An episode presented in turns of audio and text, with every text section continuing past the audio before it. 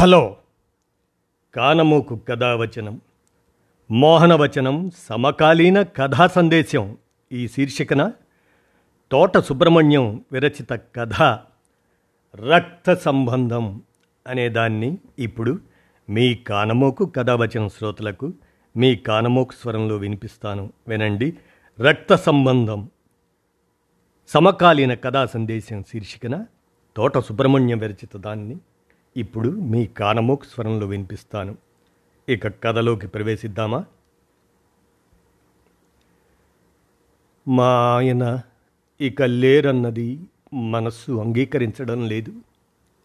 కానీ అది నిజం. బుద్ధికి తెలుస్తుంది.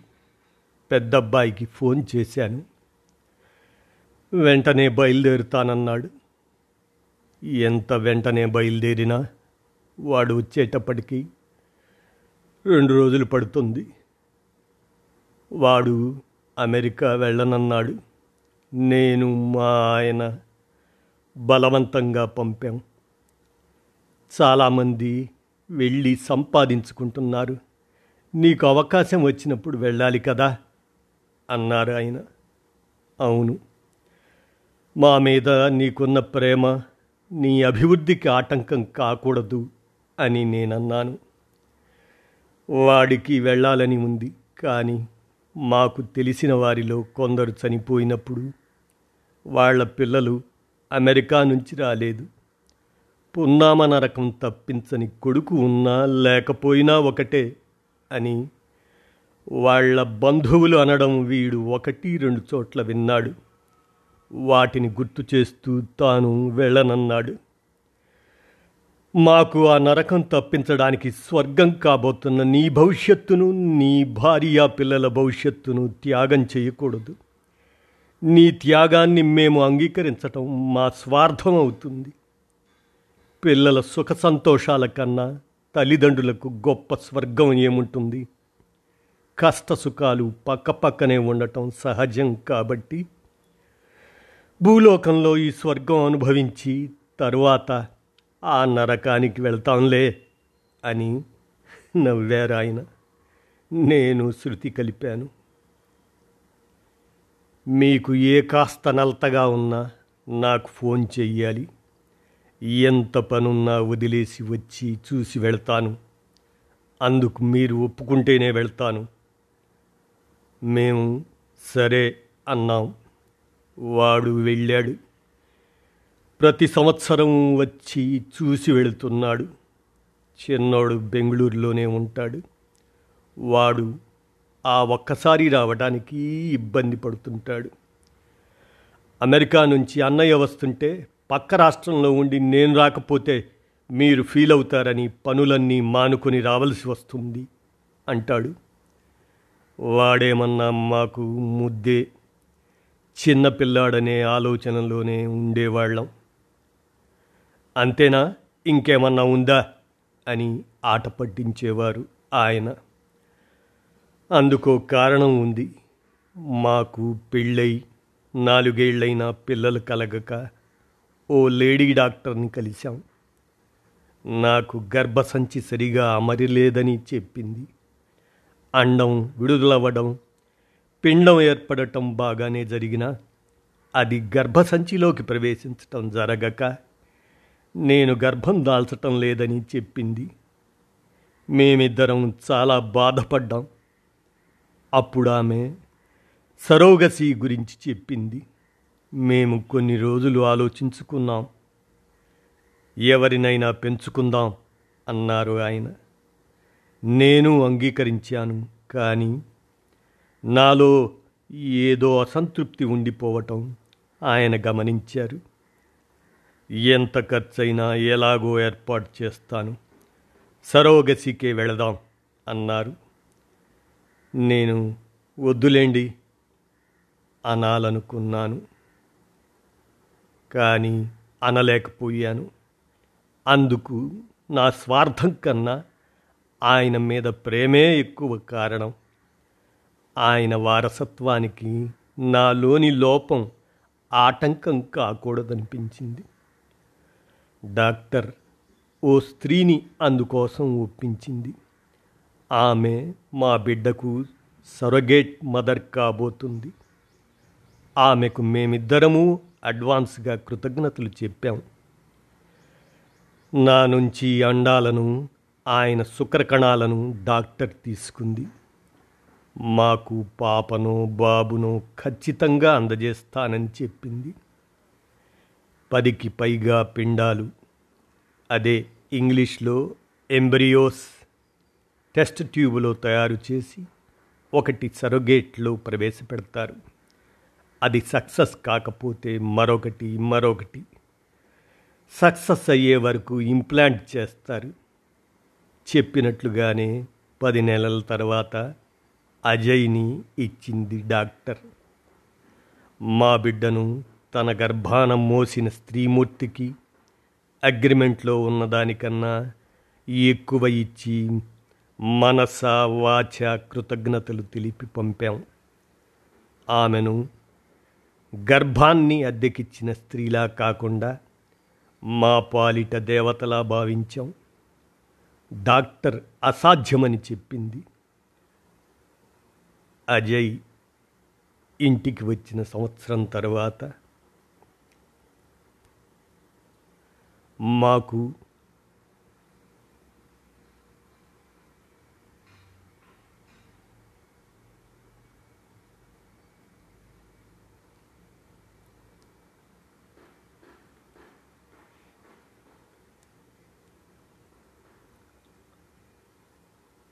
అలా డాక్టర్ అసాధ్యమని చెప్పింది. అజయ్ ఇంటికి వచ్చిన సంవత్సరం తర్వాత సాధ్యమైంది. ఆమె తప్పు చెప్పింది. అన్న దాని మీద కన్నా అజయ్ ఇంటికి వచ్చిన వేళా విశేషం మీదే నా దృష్టి ఎక్కువ పడింది. గర్భం దాల్చి సంపూర్ణ స్త్రీత్వాన్ని పొందగలిగిన నాకు మా బంగారు కొండ మా ఇంటి ఇలవేల్పుగా అనిపించాడు. ఆయనకు వ్యాపారంలో ఊహించని అభివృద్ధి కనిపించింది. వజ్రాల మూట లాంటి మా బాబు మా ఇంటికి అదృష్టంగా భావించారు ఆయన. నా శరీర భాగాలు బాగానే ఉండటానికి కానీ ఆయన కృషికి ప్రతిఫలం లభించడానికి కానీ అజయ్ మా జీవితంలోకి రావటం కారణం కాకపోవచ్చు. కానీ వాడే అందుకు కారణం అనుకోవటం మాకు ఆనందంగా ఉంది. సంజయ్ కూడా పుట్టిన తర్వాత మా ఆనందం రెట్టింపయింది. ఇద్దరిని అపురూపంగా పెంచుకున్నాం. అయినా మేమిద్దరమే ఉన్నప్పుడు ఏదైనా సందర్భం వచ్చినప్పుడు ఆయన నన్ను ఆట పట్టించడానికి నా గర్భాన మోసిన సంజయ్ అంటే నాకు ఎక్కువ ఇష్టమని అంటుండేవారు. తెల్లవారుతున్నట్లు చిహ్నంగా తెల్లని కాంతి కిరణాలు కిటికీ అద్దంలోంచి మా బెడ్రూంలోకి ప్రవేశించాయి. అప్పటికి కూడా సంజయ్ నిద్ర లేవడు. కానీ వాడికి నిద్రాభంగం కలగకూడదని ఫోన్ చేయకుండా ఉండటం ఇంకా నా వల్ల కాలేదు. చేశాను. రాత్రి అన్నయ్య నేను కాన్ఫరెన్స్ కాల్లో మీ ఇద్దరితో మాట్లాడాం కదా అప్పుడు బాగానే ఉన్నారు. ఇంతలో ఏమైంది? అంటూ బోరుమన్నాడు. ఏడవకు. నేను ధైర్యంగా ఉండలేను. తెల్లవారుజామున మూడున్నరకు నేను వాష్రూమ్కి వెళ్ళబోతూ డాడీ కాలు చెయ్యి మంచం మీద నుంచి కిందికి వేలాడుతుండటం చూసి పైకి సర్దాను. ఆయనలో చలనం లేదని తెలిసింది. అంతకు ముందు ఎప్పుడు ఆయన మనల్ని వదిలి వెళ్ళిపోయారో తెలీదు. అప్పటి నుంచి ఎప్పుడు తెల్లారుతుందా అని ఎదురు చూస్తున్నాను అన్నయ్యకు వెంటనే ఫోన్ చేశాను. అప్పుడు అమెరికాలో పగలే కదా. పొంగుకొస్తున్న దుఃఖాన్ని అదిమిపట్టి అన్నాను. ఏంటమ్మా నా నిద్ర పాడవకూడదని ఇలా చేస్తావా? డాడీ కన్నా నాకు నిద్ర ఎక్కువ. వెంటనే బయలుదేరు. ఏం చేయాలో నాకు అర్థం కావడం లేదు. అప్పుడు ఏడిస్తే ఇరుగు పొరుగు వాళ్ళు ఇబ్బంది పడతారని. ఏడుపును బలవంతంగా ఆపుకున్నాను. ఇప్పుడు ఏడుపు రావడం లేదు. ఆయనకు సునాయాస ముగింపునిచ్చిన భగవంతునికి కృతజ్ఞతలు తెలపాలనిపిస్తుంది అన్నాను. అందరికీ నేను ఫోన్లు చేస్తానులేమ్మా అన్నాడు. కొన్ని నిమిషాల తర్వాత కాలింగ్ బెల్ మోగింది. ఇరుగు పొరుగు వాళ్ళు వచ్చారు. సంజయ్ ఫోన్ చేశాడని మా కుడి పక్క ఇంటాయని చెప్పాడు. వాళ్ళ ఓదార్పు చూపులు నాలోని దుఃఖాన్ని పొంగించాయి. సుమారు మూడు గంటల నుంచి నాలో దాగి ఉన్న ఒంటరితనపు భయము నా శరీరాన్ని హృదయాన్ని ఎవరో సగానికి కోసి తీసుకుపోతున్నట్లు కలుగుతున్న బాధ ఒక్కసారిగా పెళ్ళుబుకాయి. బోరున ఏడ్చేశాను. నాతో ఎక్కువ స్నేహంగా ఉండేవారు కూడా ఏడ్చారు. అందరూ నన్ను ఓదార్చటం మొదలుపెట్టారు. తర్వాత బంధువులు స్నేహితులు పరిచయస్తులు రావటంతో ఇంటిలోనూ కాంపౌండ్లోనూ జనం బాగా పెరిగారు. ఆయన స్నేహితులు కాంపౌండ్లో టెంట్ వేయించి అందులో కుర్చీలు వేయించారు. సంజయ్ భార్య పిల్లలతో కారులో బయలుదేరినట్లు చెప్పాడు.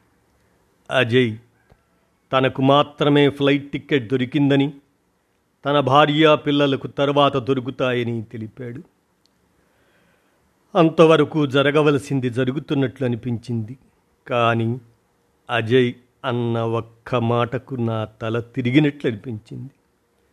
సంజయ్ను తల కరువి పెట్టమని చెప్పమ్మా అన్నాడు. అన్నయ్య ఏంటమ్మా? నన్ను తలకొరివి పెట్టమంటున్నాడు. కొన్ని నిమిషాల తర్వాత సంజయ్ కాల్ చేసి అడిగాడు. ఇంటికి వచ్చిన తర్వాత మాట్లాడదాం అని మాత్రమే ఇద్దరితో అనగలిగాను. రెండేళ్ళ క్రితం ఆ లేడీ డాక్టర్ చెప్పింది ఆయన అజయ్తో చెప్పుంటారా అనిపించింది. ఖచ్చితంగా చెప్పుండరని నాకు నేనే సమాధానం చెప్పుకున్నాను.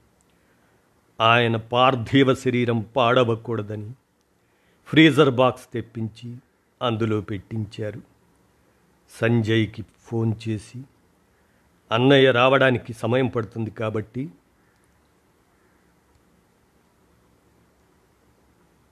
కొడుకులను కలిగి ఉండటమే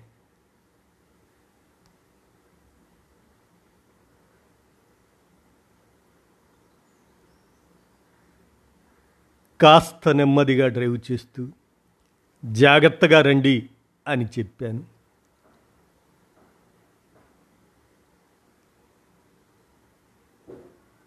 తలకొరివి పెట్టేది అజయ్యే అనే అర్థం ధ్వనించేలా పలికాను. పిల్లలిద్దరితో ఆయన స్నేహితులు మాట్లాడుతూనే ఉన్నారని వాడి మాటల ద్వారా తెలిసింది. ఇక్కడ జరుగుతున్నవన్నీ వాళ్ళకు తెలుస్తున్నాయి. వాళ్ళు చెప్పేవి వీళ్ళు చేస్తున్నారు. కొడుకులిద్దరూ మంచివాళ్ళే కాబట్టి ఆయనకు పున్నామన్న నరకం ఉండదు అనిపించింది. వస్తున్న నవ్వును ఆపుకున్నాను. ఎంత చదువుకున్నా మన సంప్రదాయపు ఆలోచనలు పోవు అనుకున్నాను. ఆయనకు ఏదైనా నరకం తప్పిందంటే అది ఏ అనారోగ్యంతోనూ నెలలు సంవత్సరాలు మంచంలో గడపకపోవటమే.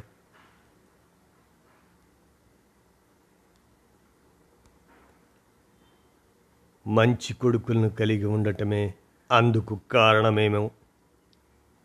పుం అనే పేరు గల నరకాన్ని పున్నామ నరకం అంటారని ఎవరో ప్రవచనకర్త చెప్పగా విన్నట్లు గుర్తు. దాని అర్థం కూడా జ్ఞాపకం వస్తుంది మరలా జన్మించి మళ్ళీ మరణించటమే ఆ నరకమట పుత్రుడు పుడితేనే సరిపోదట. ఆ కొడుకు సత్కర్మలను ఆచరించేవాడైతేనే ఆ నరకం తప్పుతుందట. అటువంటి పుత్రుడు తమ దహన సంస్కారాలు నిర్వహించాలని తల్లిదండ్రులు కోరుకుంటారు. అటువంటి పుత్రికైనా పర్వాలేదు. స్త్రీకి నెలకొకసారి కలిగే ఇబ్బంది వల్ల ఆ సమయంలో ఇటువంటివి చేయలేక ఇబ్బంది పడతారని అప్పటి పండితులు పుత్రికల ప్రస్తావన తేలేదు. టెక్నాలజీ ఇంత డెవలప్ అయిన తర్వాత స్త్రీలకు అది అంత ఇబ్బంది కావడం లేదు. ఉత్తమ పుత్రికను కలిగిన వారు కూడా ఆ నరకాన్ని తప్పించుకోగలరు. ఉత్తమ దత్తత బిడ్డలున్నా సరిపోతుందని శాస్త్రం చెబుతుంది. సంతానం లేనివారు అనాథాశ్రమం నుంచి పాపనో బాబునో దత్తత తీసుకుంటే వాళ్ళకు తల్లిదండ్రుల ప్రేమ దక్కుతుంది. వీరికి పున్నామ నరకం తప్పుతుంది. అందుకే ఆయన దత్తత తీసుకుందామన్నా నాకిప్పుడు అర్థమవుతుంది. నాకు కూడా ఆ నరకం ఉండదు. ఎందుకంటే వాళ్ళు నాకు కూడా కొడుకులే కదా. పుడితే మేము ఇద్దరము మళ్ళీ పుట్టాలి. లేకపోతే ఇద్దరము పుట్టకూడదు. మరో జన్మలోనైనా వేరొకరితో నా జీవితం అనే భావన కూడా నేను భరించలేను. ఇద్దరము అలా జీవించాం. కుటుంబాన్ని అలా నడుపుకొచ్చాం. సంజయ్ వచ్చిన తర్వాత ఏవో జాగ్రత్తలు చెప్పి ఆయన స్నేహితులు వెళ్ళారు. దూరపు బంధువులు కూడా రేపు వస్తాం అని బయలుదేరారు. దగ్గర బంధువులు రాత్రి ఇక్కడే బస చేశారు. మన్నాడు సాయంత్రానికి అజయ్ వచ్చాడు. సంజయ్ని నన్ను ఓ గదిలోకి తీసుకెళ్ళాడు. నేను మొదటిసారి అమెరికా వెళ్తున్నప్పుడు నన్ను తన గర్భాన మోసిన అమ్మ దుబాయ్ ఎయిర్పోర్ట్లో కలిసింది. అక్కడ పనిచేస్తుందట. కొన్ని రోజులు కుటుంబంతో గడిపి వెళ్ళడానికి ఇండియాకు వస్తుందట. అనుకోకుండా నా పర్సులో నీ ఫోటో చూసి నన్ను గుర్తుపట్టింది. సరోగసి నిర్వహించిన డాక్టర్ చేసిన తప్పు నాకు చెప్పింది. ఆ డాక్టర్ వేరే డాక్టర్తో మాట్లాడుతుంటే విన్నదట. ఆమెకు డబ్బు అవసరం. చాలా ఉండటంతో ఆ తప్పు తనకు తెలిసిన డాడీకి నీకు చెప్పలేదట అన్నాడు. షాక్ నుంచి తేరుకోవడానికి నాకు కొన్ని క్షణాలు పట్టింది. రెండేళ్ళ క్రితమే ఆయనకు నాకు ఈ విషయం తెలిసింది. అజయ్కు పదకొండేళ్ళ క్రితమే తెలుసన్నమాట ప్రతి సంవత్సరం ఇండియాకు వస్తూ కూడా ఎప్పుడూ బయటపడలేదు. ప్రవర్తనలో మార్పు రాలేదు. సొంత కొడుకులానే ప్రేమగా ఉన్నాడు.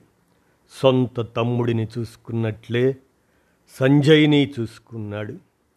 ఆ డాక్టర్ని ఆమె కూతురు అల్లుడు ఒక యాక్సిడెంట్లో చనిపోయినప్పుడు ఆయన నేను వెళ్ళి పరామర్శించాం. మిమ్మల్ని మోసం చేశాను. మీ యాంబ్రియోస్లో ఏది సరోగెట్లో సర్వైవ్ కాకపోవటంతో వేరే వారి యాంబ్రియోస్లో ఒకటి మీ సరోగేట్లో ఇంప్లాంట్ చేశాను. మీ దగ్గర తీసుకున్న అడ్వాన్స్ అమౌంట్ తిరిగి ఇవ్వడానికి మన అంగీకరించక మీరింకా ఇవ్వబోయే డబ్బును వదులుకోలేక తప్పు చేశాను. ఇంకా ఎవరెవరికి ఏమేమి చేశానో కానీ అందులో ఏ పాపమో నా కూతుర్ని అల్లుణ్ణి బలి తీసుకుంది అని చెప్పింది. ముందు మేమిద్దరము నిర్గాంతపోయినా తరువాత అజయ్ లాంటి అబ్బాయి మా కొడుకుగా పెరిగినందుకు సంతోషించాం. వాడు మా అబ్బాయి కాదనే భావనను మా మనస్సులు అంగీకరించలేదు. భవిష్యత్తులో కూడా ఆ భావన మా మనసుల్లోకి రానివ్వకూడదని ఒట్టు పెట్టుకున్నాం. ఆ డాక్టర్ చెప్పింది అక్కడే వదిలేశాం.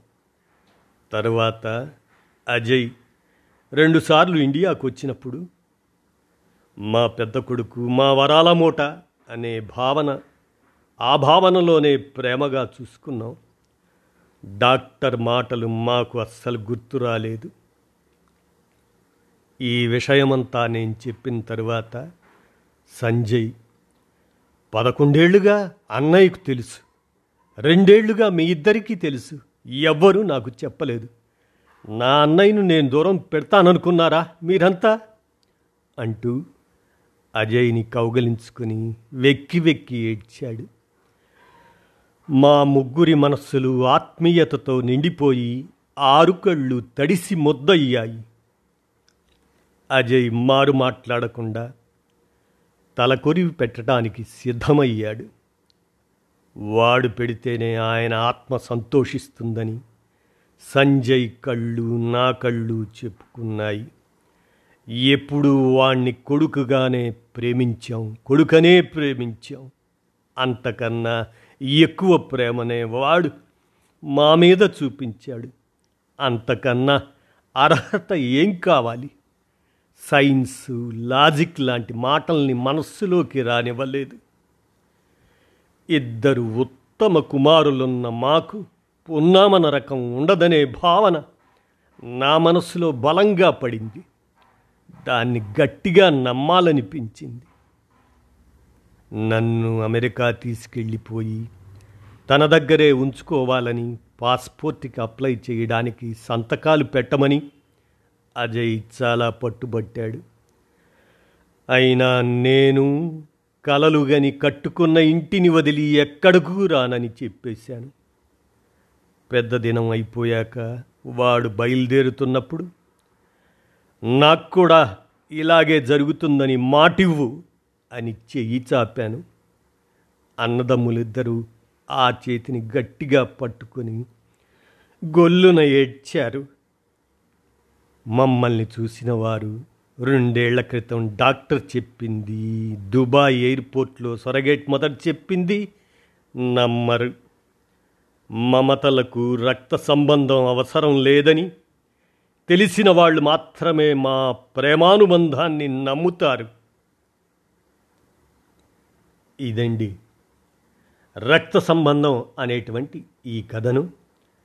తోట సుబ్రహ్మణ్యం విరచించగా కానమోకు కథావచనం మోహనవచనం సమకాలీన కథా సందేశం శీర్షికన మీ కానమోకు కథావచన శ్రోతలకు మీ కానమోకు స్వరంలో వినిపించాను. విన్నారుగా? ధన్యవాదాలు.